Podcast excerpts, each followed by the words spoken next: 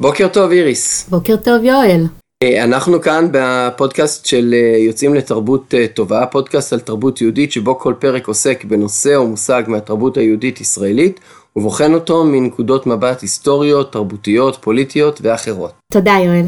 אני רוצה להעלות נושא שהוא מעניין בעיקר כעת, בימים האלו, לגבי ההגדה של פסח. ההגדה שלנו היא בגדר של סוג של תעלומה, מכיוון שאנחנו יודעים שהעניין הוא לספר את אה, סיפור יציאת מצרים, אבל כשפותחים את ההגדה המסורתית, אין שם באמת את הסיפור של יציאת מצרים. מה זאת אומרת? אני מסתכל ורואה את uh, המכות, אני רואה את uh, קריעת ים סוף, מה, מה, מה אנחנו לא מספרים שם? אני מתכוונת לכך כשפותחים את ההגדה וקוראים בה, אז אנחנו לא מוצאים ממש את אה, רצף הסיפור המקראי כמו שאנחנו מכירים אותו, את סיפור יציאת מצרים אה, מספר שמות, אה, על פי המסופר, כשבני ישראל היו במצרים וכולי, אלא אנחנו יותר מוצאים מדרשים, מה נשתנה הלילה הזה, הלחמניה, ארבעת הבנים ועוד כל מיני דברים ששזורים לתוך איזשהו סיפור שצריך להרכיב אותו. זה מעניין, את חושבת שאם מישהו שלא הכיר את הסיפור היה שומע אותו, הוא בעצם לא היה מבין מה קורה, לא היה מצליח ליצור רצף סיפורי?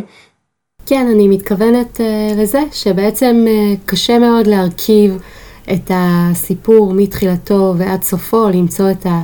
את הרצף שאנחנו מכירים אותו, ואולי מי שמאזין, מי שמקשיב להגדה, צריך uh, ליצור לעצמו איזושהי תמונה שהיא יותר כוללת בנוגע לסיפור כולו. אז אולי זה יותר כמו אומנות מאשר uh, היסטוריה, זאת אומרת, לא מספרים לנו סיפור uh, uh, היסטורי uh, uh, רציף, אלא uh, נקודות שיא, הדברים שאולי חשוב שהאדם uh, ישמע.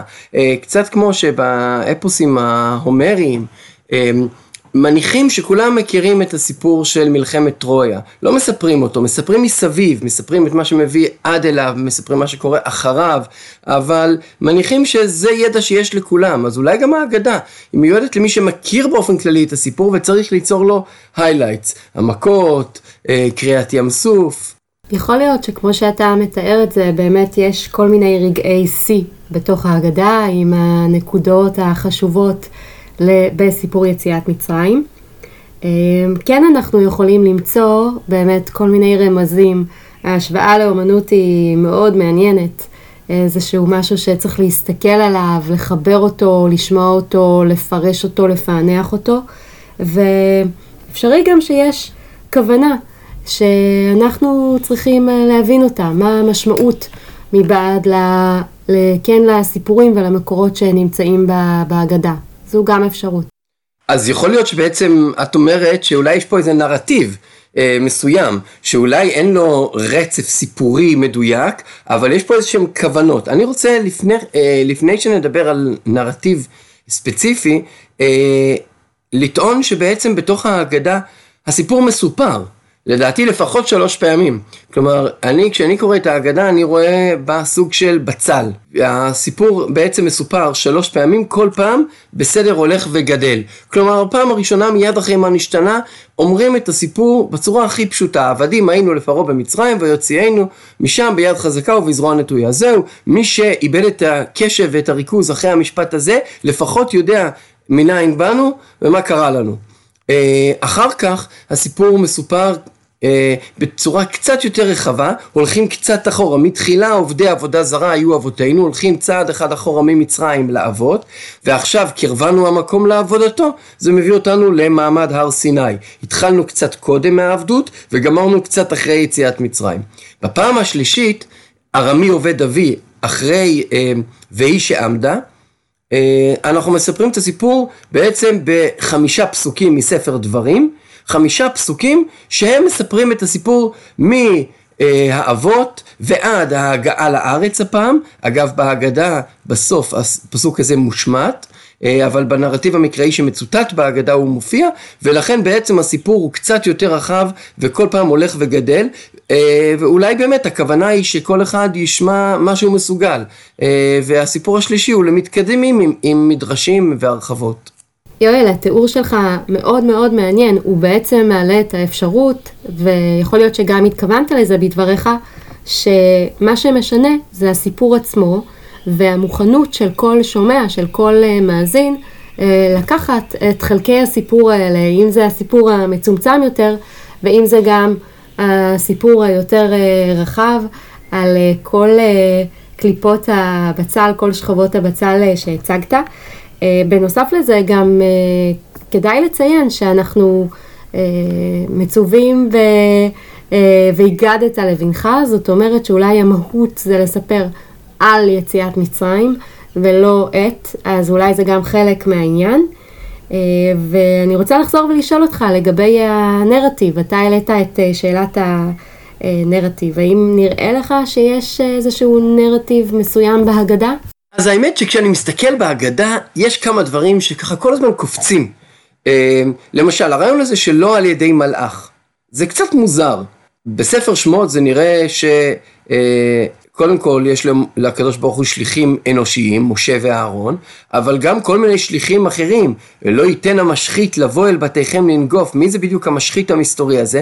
וזה נראה כאילו ההגדה ממש נלחמת נגד זה. הביטוי שלא על ידי מלאך וביטויים דומים אה, או קרובים לזה ששזורים במקומות אחרים בתוך ההגדה, אה, כאילו רוצים אה, להזכיר שהכל המטרה שלנו היא לומר שהקדוש ברוך הוא ביצע את כל העסק הזה לבד, שהוא לא צריך כוחות עזר. הנרטיב הזה שאתה מעלה אותו, הוא אולי קשור לשינויים בתפיסת האל שהתפתחו לאורך הדורות ביהדות. אל אחד שאין לו אלים או כוחות נוספים לידו, אה, כמו המשחית שמופיע אה, בסיפור יציאת מצרים בספר שמות. לגבי הנרטיב, אני חושבת שבהגדה אין נרטיב מסוים. אמ, דווקא זה מה שהופך את ההגדה לכל כך אה, מרתקת, בגלל שהיא כל כך אקלקטית. הגורם שמארגן אותה זה למעשה לספר על יציאת מצרים, את יציאת מצרים, אבל זהו אוסף של קטעים שחברו להם יחדיו בכל מיני זמנים שונים לאורך הדורות. אתה יכול אולי להסביר מדוע אתה כן מוצא נרטיב? אני לא יודע אם זה, אולי נרטיב זה לא המילה הנכונה, אולי, אה, אולי אני צריך לומר אה, שיש אה, איזשהן תפיסות יסוד של ההגדה. הרעיון הזה שלא על ידי מלאך למשל בא לידי ביטוי גם בזה שמשה רבנו לא מוזכר בהגדה. שוב אם אני משווה את זה לספרות יוונית למשל שבה הגיבורים בדרך כלל עומדים במרכז העלילה, בצד האלים, אז כאן אין גיבורים אנושיים בתוך ההגדה. עד כדי כך שבחלק מהאגדות אה, הוסיפו ציורים של משה רבנו כי הרגישו שהוא חסר מהסיפור. אה, אבל יש גם עוד, אה, יש גם עוד היבט אה, אולי שמצטרף לזה, אה, וזה היבט הנרדפות. אה, השיר והיא שעמדה אולי כדוגמה המובהקת של זה.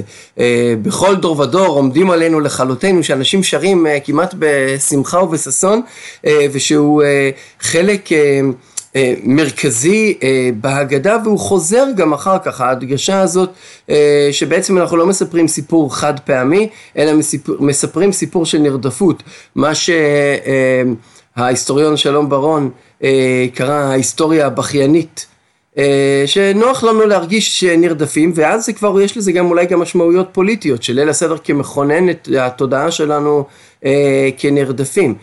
אה, מה את חושבת?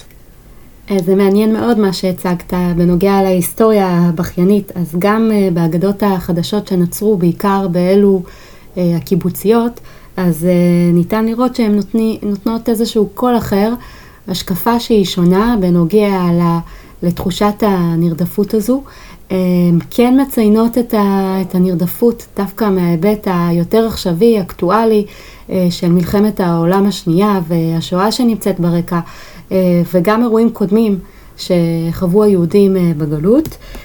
אבל בצד זה, ההגדות הקיבוציות גם מסמנות, מסמלות, חורטות את, את החירות האישית, את ה... את היציאה מעבדות לחירות אה, ואת הגאולה אה, בצד, אה, בצד אותה תחושת נרדפות. זה חלק גדול מה, מהאגדות הקיבוציות, אף על פי שאנחנו יכולים, אנחנו עושים, אנחנו הוצאנו את עצמנו ממצרים, כזה ברוח שהיא קצת יותר כוחו של האדם.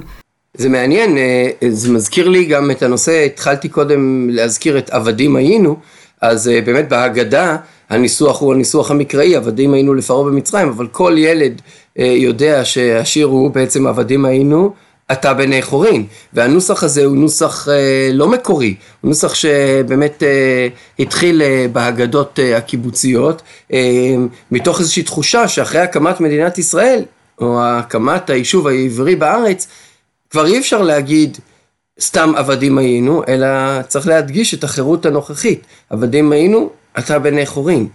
אה, כשאני מסתכל בהגדה עצמה, אה, נכון שאין לגמרי סיפור, אבל לא ברור איך בדיוק הסיפור מסתיים, זאת אומרת בכל זאת אנחנו רואים את עשר המכות ואחר כך בני ישראל מזכירים ככה באופן קצת עמום את, ה, את קריאת ים סוף, רק בזה שמדברים על כמה מכות המצרים חטפו, לא מספרים את הסיפור של קריאת ים סוף, ואני מנסה להבין איפה הסיפור נגמר, איפה סוף הסיפור אה, פה. אה, למשל, אם היינו הולכים לפי הפסוקים של ארמי עובד אבי שלקוחים מספר דברים שמובאים בהגדה, סוף הסיפור היה צריך להיות הכניסה לארץ, וזה קצת מעומעם אה, בהגדה.